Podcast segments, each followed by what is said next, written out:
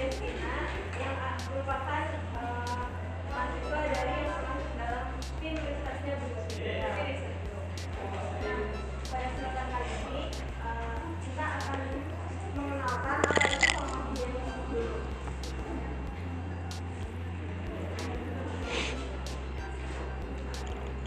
Nah, formasi G E N itu merupakan forum mahasiswa peneliti genetika di Fakultas Biologi U G M. Nah, pada tahun ini kabinet namanya adalah B dua O tiga, dengan dimana menurut kaliannya merupakan anggota dari angkatan dua ribu tujuh belas. Jadi sebelumnya akan dibacakan dulu pesan acara pada hari ini. Pertama adalah permulaan, kedua sambutan dari pembina G E N, yang ketiga presentasi, keempat diskusi tanya jawab, yang kelima penyerahan sertifikat, dan terakhir penutup. Uh, baiklah, karena tadi acara sudah dilakukan dengan perkenalan pembina G E N, maka untuk acara selanjutnya langsung saja sambutan dari pembina Fakultas G E N, yaitu Bapak Atnan Wahyudi. Bapak Atnan Wahyudi, S I M S D, silakan.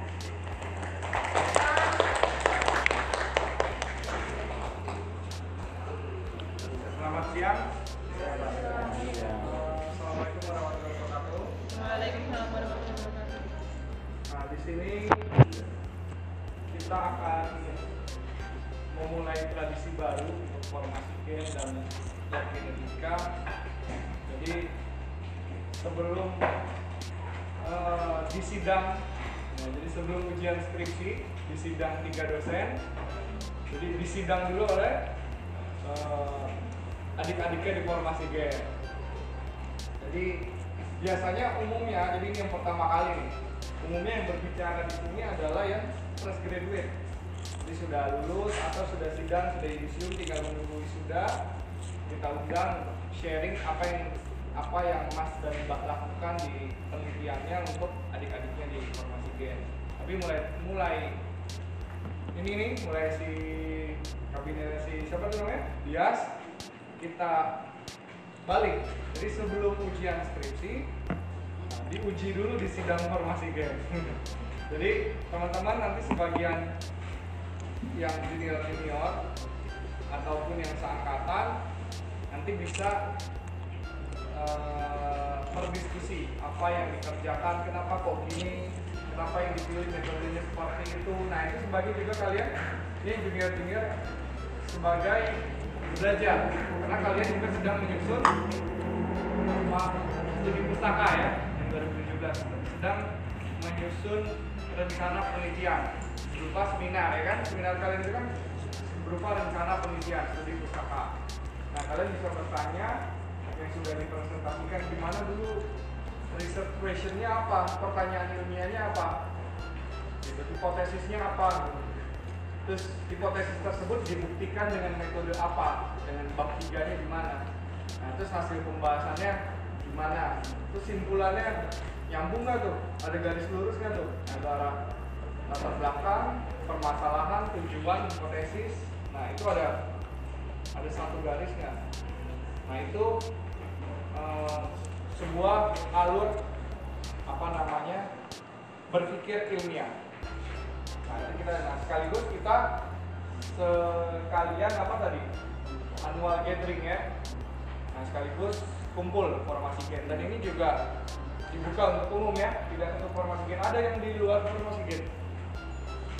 Nah, ada, alhamdulillah ada. Jadi tujuannya tercapai ya. Jadi kita terbuka untuk umum, terbuka untuk umum. Jadi selamat berpresentasi. Ini, ini ya kalian berdua. Oh, yang ini kita presentasi juga.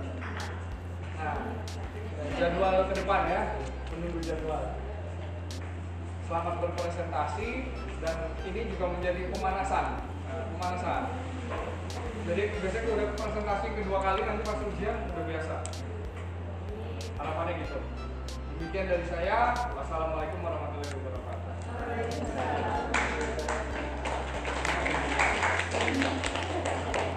Terima kasih kepada Pak Indra atas sambutannya. Kemudian sebelum mulai presentasi, kita ada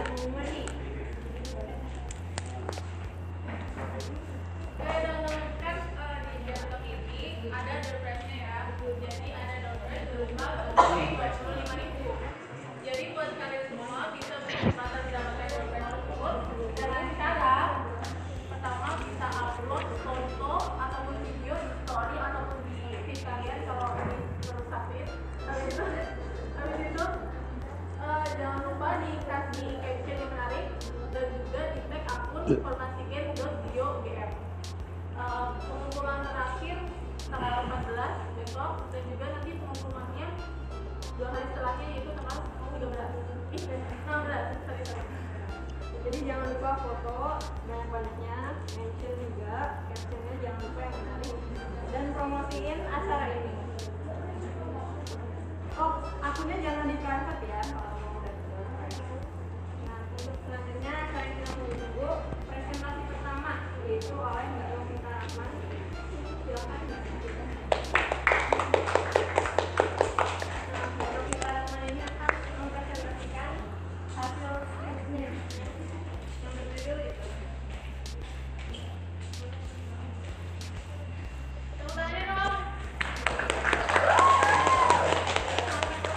Tepuk tangan dong. Assalamualaikum warahmatullahi wabarakatuh. Sebelumnya, perkenalkan nama saya Novita Rahman. Pada kesempatan pada kesempatan kali ini saya ingin mengucapkan terima kasih kepada dosen bimbing bimbing saya, yaitu Ibu Siti Ari Suryati, dan terima kasih kepada Pak Indra Lesmana sebagai pembina Permasi G E N, dan kepada Pak Panitia Permasi G E N. Terima kasih atas waktu dan tempatnya, dan serta semua teman-teman yang meluangkan waktunya terhadap hari ini. Baiklah, di sini saya akan mempresentasikan dan sharing pada teman-teman mengenai penelitian skripsi saya yang berjudul Karakterisasi Kinetik dan Bentuk atau Anamnesis Nucleus dari Danau Lembang Taliwang, Sumbawa Barat, Nusa Tenggara Barat, berdasarkan gen mitokondria sitrofom sitrofom subunit sitrofom oksidase siunit satu atau dikenal dengan atau disingkat dengan V O satu. Nah, untuk ikan anamnesis nucleus atau ikan bentuk sendiri memiliki distribusi yang sangat luas, meliputi Asia Tenggara, Asia Selatan, yang dapat ditemukan di sungai, danau, rawa, dan selokan air. Nah, untuk di Pulau Sumatera, Jawa, dan Kalimantan sendiri bisa ditemukan di ya seperti sebelumnya bahwa di ada di sungai, danau, rawa, dan selokan air. Nah, perbedaan dari kondisi lingkungan tersebut dapat mempengaruhi dari karakter penentu dan penentunya, terus terkait pola breeding dan dan kualitas perayaannya sendiri. Nah, untuk perbedaan dari karakter fenotipe dan genotiknya itu dapat digunakan untuk mengetahui apakah ada variasi genetik, baik itu intraspekulasi maupun intraspesifik pada ikan tersebut. Untuk variasi genetik itu sendiri sangat berperan penting dalam kelangsungan hidup dari suatu populasi dan uh, pertahanan hidup terhadap perubahan lingkungan.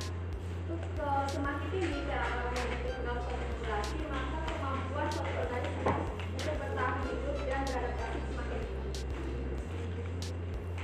Nah, ini untuk klasifikasinya, di mana anak itu sendiri termasuk dalam subkelas Ceruceae, terus dalam keluarga dan biji atau Persiformes, dan familinya yaitu Anabatidae. Nah, untuk Anabatidae sendiri itu memiliki beberapa nama lokal. Kalau di Jawa namanya ikan betok, kalau di Sumatera namanya ikan betik, kalau di Kalimantan namanya ikan bakuyuk. Nah, secara morfologis ikan betok ini berwarna ada yang warna coklat, ada berwarna hitam, dan hijau-hijauan. Nah, untuk ukuran besarnya bisa mencapai dua ratus milimeter. Nah, untuk sistem reproduksinya atau sistem perkawinan sendiri yaitu bersifat uh, poligami atau pencampuran, di mana yang si jantan membuahi sebutina lebih dari satu. Oleh karena itu pada saat penangkapan lebih yang jantan lebih sedikit ditangkap pada yang betina.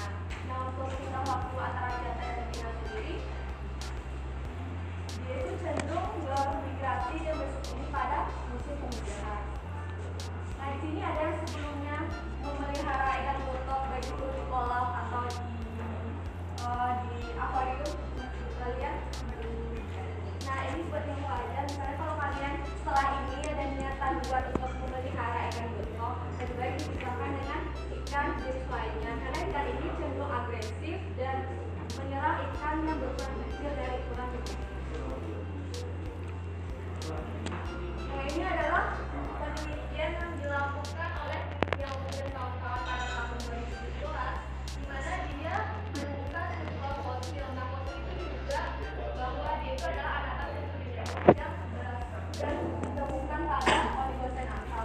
Nah, setelah dianalisis dan diteliti, ternyata dia itu memiliki karakter genetik atau karakter khusus, yaitu berpikir lebih keluarga atau ventilatornya berupa uh, lagi yang untuk mengambil oksigen dari udara dan membantu si ikan berut ini untuk bertahan di kondisi yang memiliki kadar oksigen yang rendah.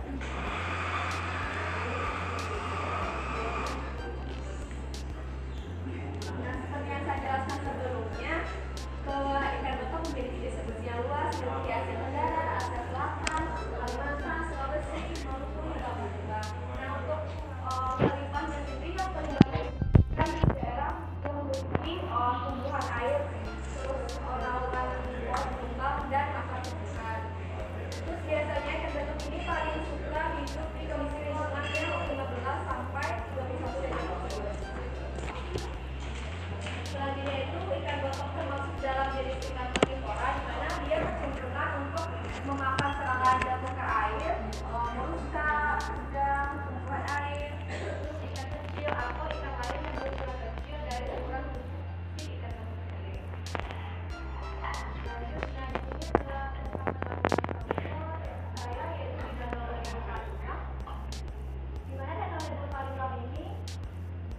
ini perairannya didominasi oleh adanya karakter dan ikan betok. Nah, sesuai dengan karakter ikan pada umumnya, terutama ikan betok yang menyukai daerah yang ada naungan tumbuhan.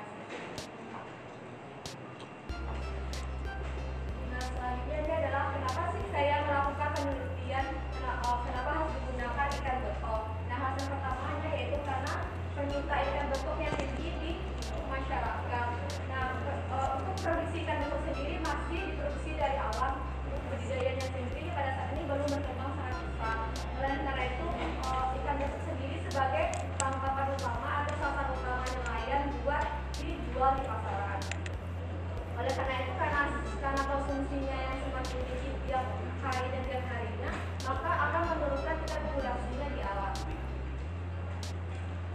Soalnya itu ada kajian genetik pada ikan betok di Indonesia yang terbatas dengan metode R A P T dan R A L. Nah, untuk distribusi sampel ikan betok sendiri masih distribusinya masih di sekitar Pulau Sumatera, Jawa dan Kalimantan, sedangkan buat di Nusa Tenggara Barat belum pernah dilakukan. Oleh karena itu diharapkan dilakukan penelitian ini dapat melengkapi data informasi genetik dan lebih lanjut bisa digunakan untuk upaya konservasi dan untuk program pemberdayaan ikan betok. Masalahnya bagaimana mengkategorisasi genetik ikan betok?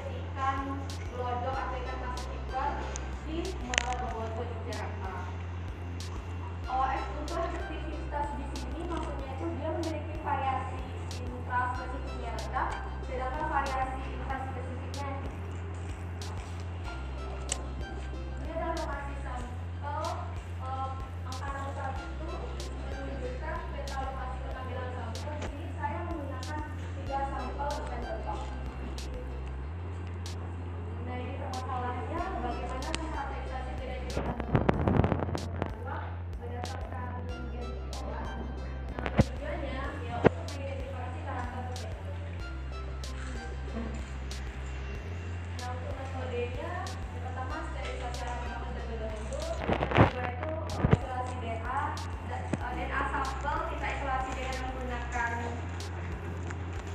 usia gen. Yang kedua itu ekstrak uh, D N A diamplifikasi dengan menggunakan uh, primer yaitu P I S aktif dan P I S aktif dan P I S aktif. Selanjutnya itu dilakukan dengan menggunakan gel abalos dan terakhir dilakukan purifikasi dan identifikasi uh, P P T untuk D N A. Nah, untuk P P T saya menggunakan tangan sketching di mana ada terdapat empat metode empat tahap yaitu purifikasi satu, cytokinesis, purifikasi dua dan capillary levoparesis.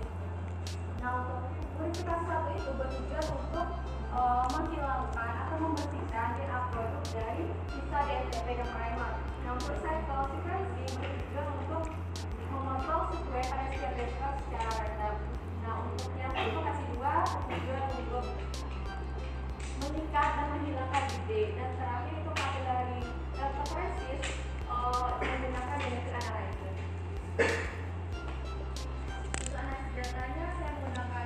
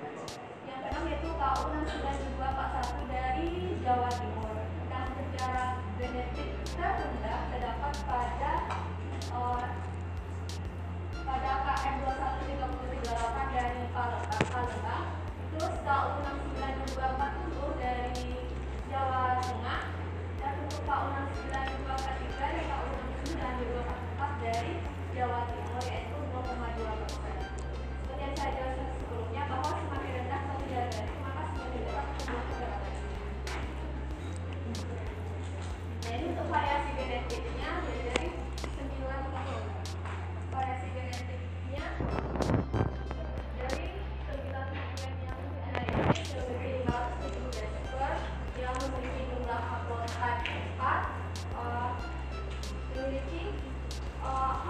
P P yang cukup tinggi yaitu nol koma tujuh puluh lima persen.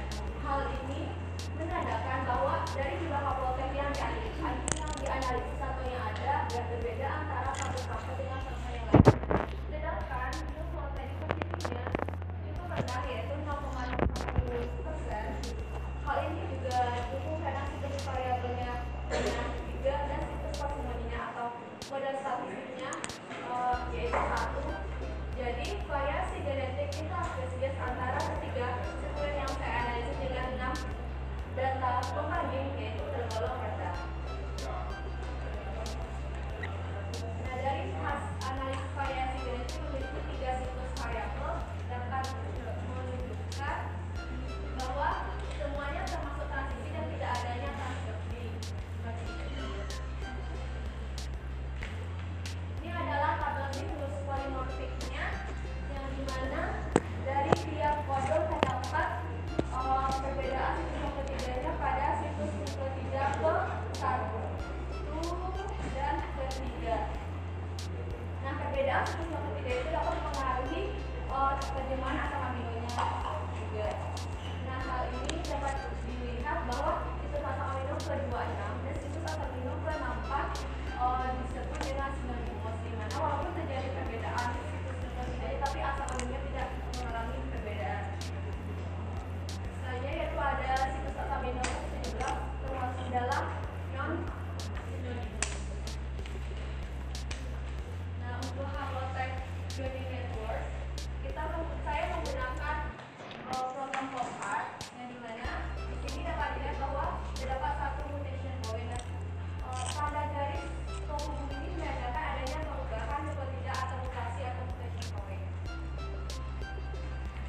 Untuk anggota-anggota dari haplotype satu, dua, tiga, dan empat dapat dilihat pada tabel enam ini bahwa dapat diketahui ketika kesesuaian yang saya analisis dari data libo-libo memiliki proporsi sendiri yaitu pada haplotype empat. Nah, hal ini menandakan bahwa haplotype empat tetap diberikan sebagai data untuk data libo-libo.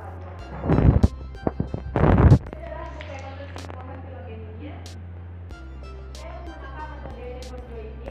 Nah, di sini metode Deborah itu berfungsi kerjanya yaitu untuk menemukan pasal taksonomi operasional atau O T U untuk mengoptimalkan total cabang yang akan dikelompokkan. Nah, untuk metode ini sendiri lebih sering digunakan karena lebih sederhana dan lebih efisien dibanding metode yang lainnya. Nah, di sini saya menggunakan bootstrap seribu dengan model kumura dua parameter. Nah, dari pohon filogeni ini terdapat tiga flat besar yaitu flat A, flat B, dan flat C. Nah, untuk sampel terdapat pada flat A. Nah, untuk flat A memiliki nilai bootstrap yaitu satu, atau nilai bootstrap itu adalah uh, teknik komputasi untuk menilai tingkat keakuratan suatu perkiraan statistik. Di sini untuk yang flat B memiliki nilai bootstrap sembilan puluh sembilan dan flat C memiliki nilai bootstrap uh, sembilan puluh sembilan. Selanjutnya yaitu jarak genetik lain dengan delapan belas data pembanding dari Asia Tenggara dan Asia Selatan. Di sini dapat dilihat bahwa kisaran rata-rata yang didapat itu antara nol koma nol sampai nol koma sembilan koma sepuluh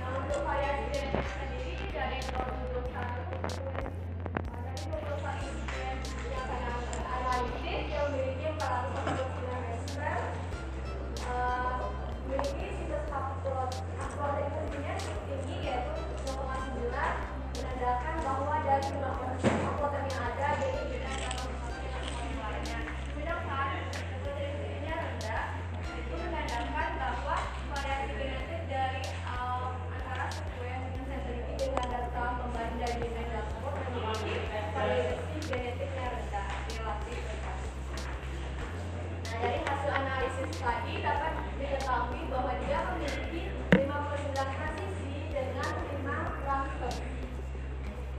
Nah, dia ada household trading network. Di sini oh, dapat dilihat bahwa dia memiliki satu sampai tujuh belas prediction point dengan empat top problem. Nah, untuk yang top problem terdapat sampel dan beberapa data pembanding dari Indonesia, yaitu dari Kabupaten Harja, Mojokerto, Jepara, dan Palembang serta Filipina. Nah, hasil ini didukung pula dengan uh, hasil rekomendasi pohon hidrogeni di mana problem empat uh, terdapat, uh, terdapat pada subset yang sama dengan nilai booster seratus. Nah, untuk angka-angkanya bisa dilihat di tabel ini. Langsung saja uh, di sini uh, dari sampel yang saya teliti, ketiga sampel ini memiliki problem tersendiri. Nah, hal ini dijadikan sebagai penanda molekuler anggota dari danau Nemo Italia. Nah, untuk kesimpulannya, ya bisa teman-teman lihat di slide ini bahwa sapele gambar ini memiliki uh, kisaran yang ada uh, nol koma nol sampai nol koma satu persen dengan delapan koma sembilan persen. Nah, untuk reproduksi pohon hidrogeni sendiri melihatkan bahwa ketika sampel yang saya teliti terdapat parameter yang sama pada dasar pembanding jenis bibit maupun bibit yang berasal dari Filipina dan berbeda dengan Thailand, Malaysia, Malaysia, dan Myanmar. Dan untuk variasi genetiknya terdapat dua belas haplotype, enam puluh empat situs variabel, lima puluh sembilan situs polimorfi, serta uh, keragaman haplotype yaitu lima puluh sembilan yang cukup uji dan keragaman penelitiannya adalah yaitu nol koma nol empat. Referensi yang saya gunakan. Terima kasih atas perhatiannya. Assalamualaikum warahmatullahi wabarakatuh. Terima kasih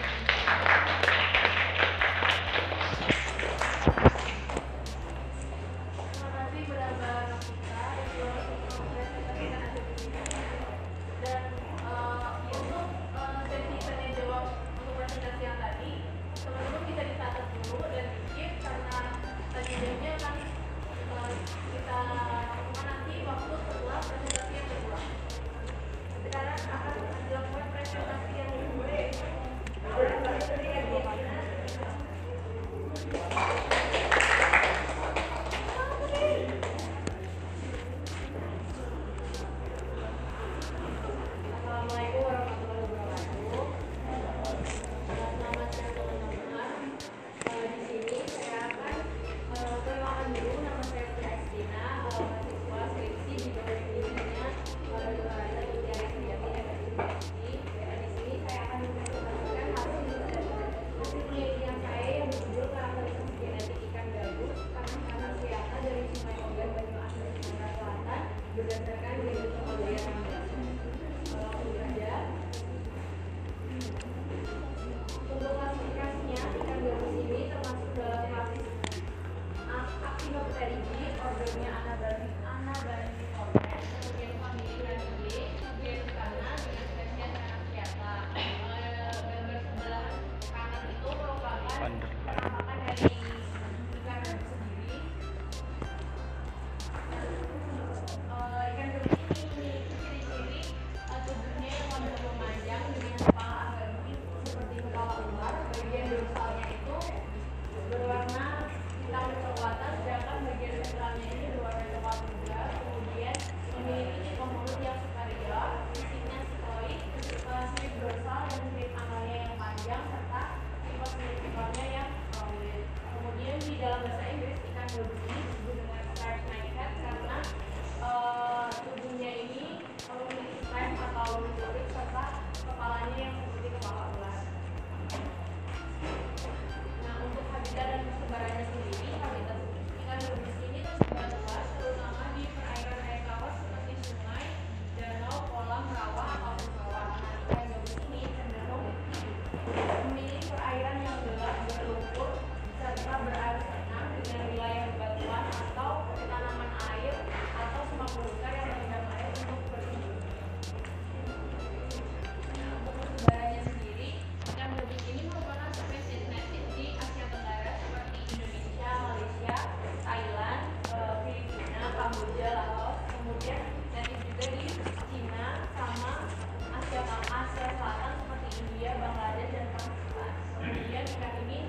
korban juga memanfaatkan apa yang dikasih. Nah, ikan gabus ini merupakan ikan yang sering dikonsumsi masyarakat Indonesia karena memiliki banyak manfaat seperti membuat cepat penyembuhan, kemudian obat penyakit kulit, anti kemudian anti tunggal, kemudian anti respiratif dan agregasi pada. Namun overfishing, pencemaran, illegal logging dan proses kelak itu dapat mengakibatkan penurunan populasi ikan ini uh, di alam.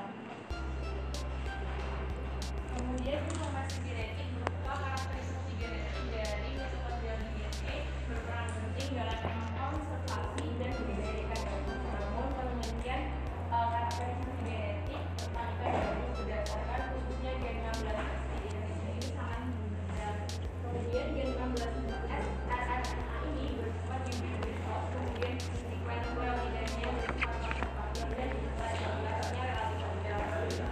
D N A mitokondria merupakan multikopi dari stranded dan berbentuk sirkular. Kemudian gen enam belas S itu terdapat pada di satu strandnya. Selanjutnya untuk permasalahan tujuan dan manfaat, atau permasalahan yang diangkat pada penelitian ini adalah bagaimana karakteristik genetik ikan gabus dari Sungai Ogan, Bajung Asih, Sumatera Selatan berdasarkan gen mitokondria enam belas S dulu. Kemudian tujuannya adalah mengidentifikasi karakteristik genetik ikan gabus dari Sungai Ogan berdasarkan gen mitokondria enam belas S, dan manfaatnya adalah penelitian ini diharapkan dapat uh, melengkapi berbagai informasi informasi genetik ikan gabus di Indonesia dalam upaya konservasi budidaya dan pemanfaatan yang berkelanjutan. Untuk metode penelitian yang pertama itu adalah lokasi sampling. Lokasi samplingnya adalah di Sungai Ogan, Sumatera Selatan, dengan titik koordinat tersebut uh, pada gambar di sebelah kiri ditunjukkan oleh nomor satu yang ini. Kemudian ini merupakan sampel ikan gabus yang uh, diselasih, dan pada penelitian ini kita menggunakan dua primer, menggunakan primer yaitu enam belas S I R dan enam belas S I R. Untuk metodenya yang pertama itu ikan yang telah diambil tadi diisolasi menggunakan reagen yang memiliki kemudian D N A yang telah diisolasi diaplikasi menggunakan primer enam belas S I R dan enam belas S I R tadi menggunakan P C R kit dan thermal cycle. Setelah itu hasil aplikasinya yang berupa produk P C R di elektroforesi menggunakan satu persen gel agarose yang dilihat dalam U V light illuminator dan didokumentasikan menggunakan diagram. Selanjutnya adalah proses purifikasi dan sekuensi yang dibagi menjadi empat tahap. Yang pertama itu purifikasi satu, yang kedua adalah cycle sequencing, selanjutnya adalah purifikasi dua, dan yang terakhir adalah kapilari dan kumulasi. Kemudian didapatkan data yang siap untuk dianalisis. Nah, untuk analisis datanya sendiri, yang pertama sekuens yang didapatkan diedit melalui program D N A, kemudian dianalisis menggunakan beras pada whiteboard dan X C P I untuk melihat similaritasnya, sekaligus mengambil sekuens pembanding dari website dan C P I yang kemudian disimpan di notepad, kemudian di-align menggunakan oval di program Baswin, kemudian dianalisis dari genetik dan hubungan filogenetiknya melalui program D N A, kemudian analisis variasi genetik menggunakan program D N A S I, serta yang terakhir adalah analisis haplotype learning network menggunakan O P A C. Nah, untuk hasil dari pembahasannya, yang pernah, pertama ini adalah hasil dari aplikasi P C R yang berupa gen D N A. Pada pada hasil ini didapatkan uh, M ini merupakan marker, satu G ini merupakan sampel pertama dari ikan gabus atau B two O satu, kemudian dua G adalah ikan gabus kedua atau B two O dua, tiga G adalah ini ikan gabus ketiga atau B two O tiga, sedangkan empat G adalah ikan gabus keempat. Nah, panjang masing-masing fragmen sampel ini uh, dari B two O satu sampai empat itu uh, secara urut adalah lima ratus sembilan belas pair, enam ratus sembilan belas base pair, enam ratus sembilan belas base pair, dan lima ratus sembilan belas base pair. Nah, selanjutnya adalah hasil persamaan similaritas antara sampel ikan gabus dari Cina Ogan dengan uh, data berjalan survei. Uh, data ini bahwa tingkat penjelasan anggota adalah sembilan puluh sembilan persen, uh, sehingga uh, keempat sampel tersebut dapat diidentifikasi sebagai kanker seata atau ikan gabus. Yang selanjutnya adalah jarak genetik. Uh, jarak genetik dari keempat sampel ini memiliki jarak genetik nol persen yang menunjukkan bahwa hubungan kekerabatan mereka itu sangatlah dekat. Yang selanjutnya adalah jarak genetik intraspesies uh, antara ikan gabus dari Sungai Ogan dan ikan gabus yang dari Sungai Binjai. Uh, dapat dilihat pada tabel tersebut jarak genetiknya antara nol sampai satu koma tujuh puluh persen. Jarak genetik yang tertinggi adalah satu koma tujuh puluh persen, yaitu pada sampel enam dengan sampel empat atau sampel enam dengan sampel delapan. Kemudian yang di antara sampel dari Sungai Ogan yaitu D satu sampai D empat didapatkan jarak genetik antara nol koma empat puluh sampai satu koma lima puluh. Nah, jarak genetik yang paling rendah adalah nol koma empat puluh. Antara keempat sampel dengan sampel satu, dua, tiga dan sampel tujuh. Nah, hasil tersebut uh, menunjukkan bahwa keempat sampel dari Sungai Ogan ini memiliki kekerabatan yang lebih dekat dengan ikan gabus sampel satu, dua, tiga yang dari Malaysia dan uh, tujuh ini dari Cina. Nah, untuk variasi genetik intrapopulasi dari keempat keempat sampel yang dimiliki didapatkan satu satu satu dari genetik yang nol koma nol persen tadi dan tidak ditemukan adanya polimorfisme antar sampel yang diteliti. Sedangkan untuk uh, variasi genetik intrapopulasi dari dua belas individu didapatkan lima haplotype dengan sepuluh variabel site dan delapan parsimoni site uh, dengan nilai haplotype reference ini nol koma delapan satu delapan dengan standar deviasi nol koma nol tujuh nol dan dan ukuran dari positif nol koma nol nol.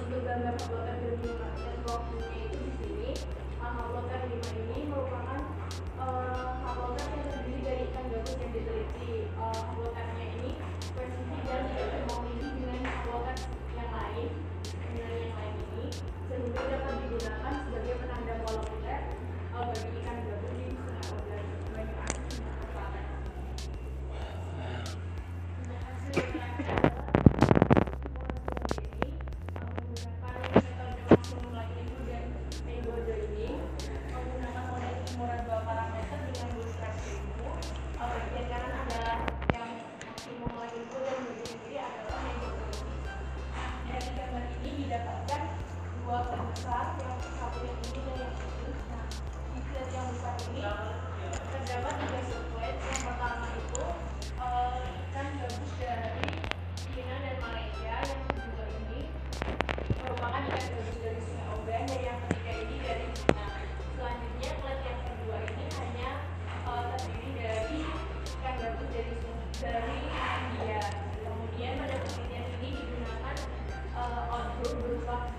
D K I dua dan H A Pustaka yang didapatkan dari uh, website website N C G N. Pada hasil ini didapatkan bahwa sampel dari sungai Omer ini membentuk satu batu sendiri, tidak bercampur dengan uh, sampel dari negara lain atau populasi lain. Uh, kita uh, kesimpulan itu adalah sejarah genetik intrapopulasi didapatkan uh, sejarah genetik atas sampel tanah Srianta dari sungai Omer adalah nol koma nol nol persen. Kemudian sejarah genetik intraspesies antara sampel tanah Srianta dari sungai Omer dengan data banding yaitu nol koma nol sampai satu koma tujuh persen. Kemudian variasi genetik intrapopulasi didapatkan namun ketika variasi genetik intraspesies dari tanah Srianta dari sungai Omer dengan data banding dimahalkan dengan sepuluh varian besar dengan delapan parsimoni informatif dan dua puluh sembilan varian besar. Nilai upload efektifnya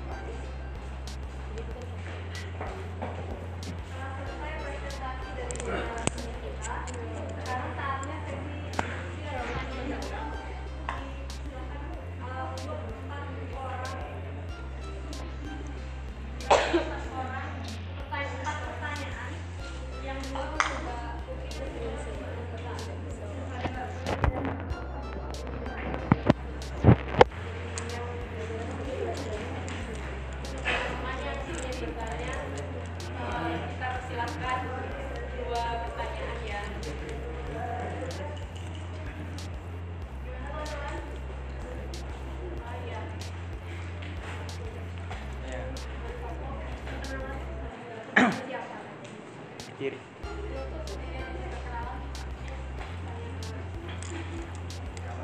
Terima kasih atas kesempatan yang diberikan. Perkenalkan, nama saya Atnan Wahyudi dari Biologi sembilan belas. Saya punya satu pertanyaan untuk Mbak yang kedua itu. Itu kan keduanya sebenarnya saya ambil itu ada kemiripan ya, yaitu jarak genetiknya sama metodenya itu hampir mirip, dan juga cara analisisnya mungkin beda. Nah, yang saya tanyakan itu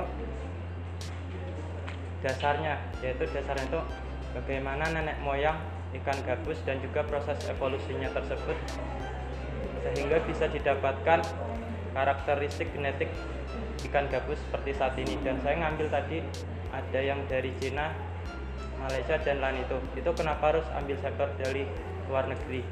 Kenapa tidak dari lokal semua? Terima kasih. Ya, terima kasih.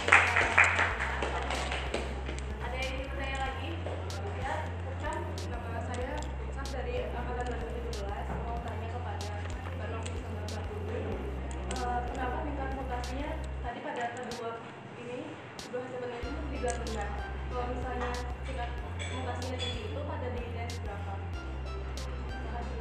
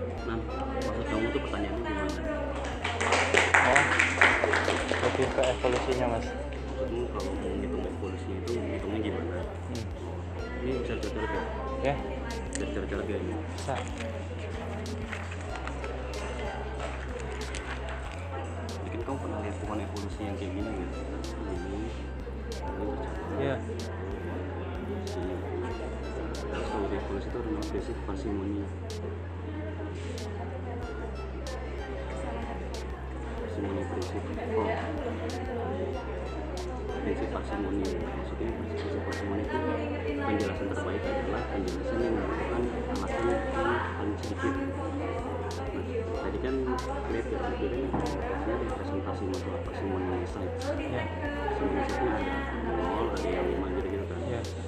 Jadi penting ya mereka tuh analisisnya pakai apa asam pendenannya kan ya.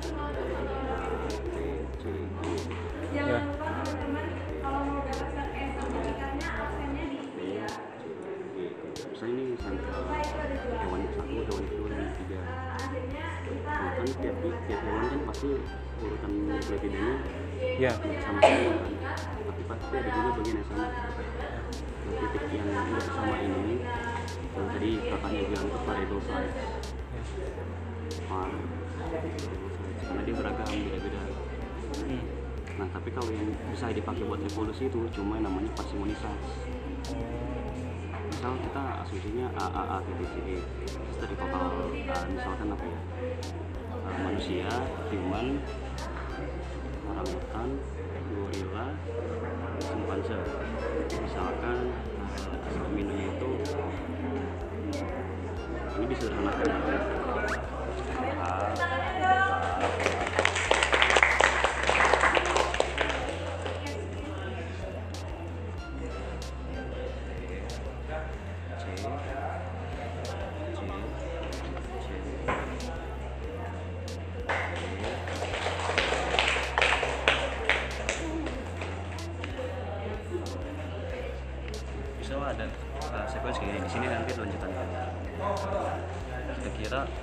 Sama di huruf apa?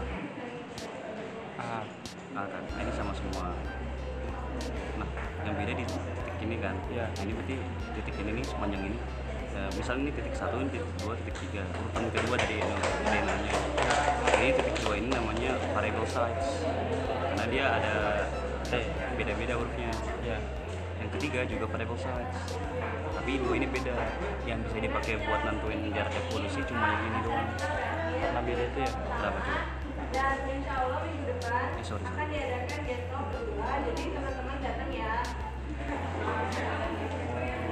Kalau ini, misalkan ini ini cuma ngasih tau bahwa manusia berpisah di antara orang-orang, gorila, sama simpanse. Berarti cuma ini ini gini. Ini sisanya tapi kita nggak tahu mereka orang hutan sama gorila bercabang lebih dulu atau orang hutan sama simpanse bercabang dulu ya. Nah, kalau ini baru kita bisa tahu karena ada dua huruf yang berbeda. Sampai jumpa di Gentok. Berarti human. Assalamualaikum warahmatullahi wabarakatuh. Jadi di sini human sama simpanse pisah dulu kan ya, karena dia hurufnya sama. Di sini human sama simpanse, baru setelahnya ada orang hutan sama gorila. Ini simplifikasinya aja. Kalau misalkan cuma terjadi satu huruf yang berbeda, kita nggak bisa melihat gambaran secara lengkap evolusinya kayak gimana. Tapi kalau huruf bedanya terjadi di lebih dari satu uh, hewan, baru kita bisa lihat. Ini kita baru nambah satu huruf aja, kita udah bisa nyambangkan bahwa uh, human sama simpanse uh, berpisah lebih dulu daripada orang hutan sama gorila. Nanti kalau asam nukleotidanya lebih banyak, kita bisa tahu bahwa ini oh ternyata Uh, simpanse dulu baru jadi human misalkan misalkan. Artinya kan?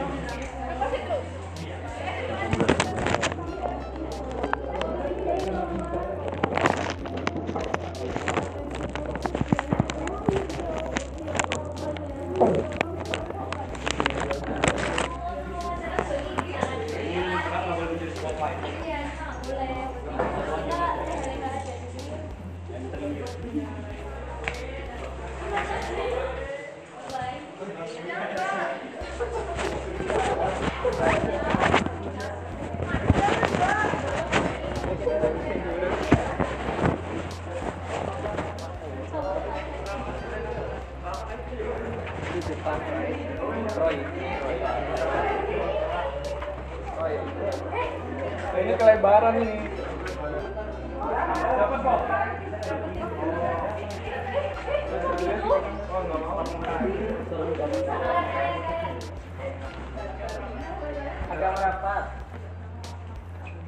Thank you.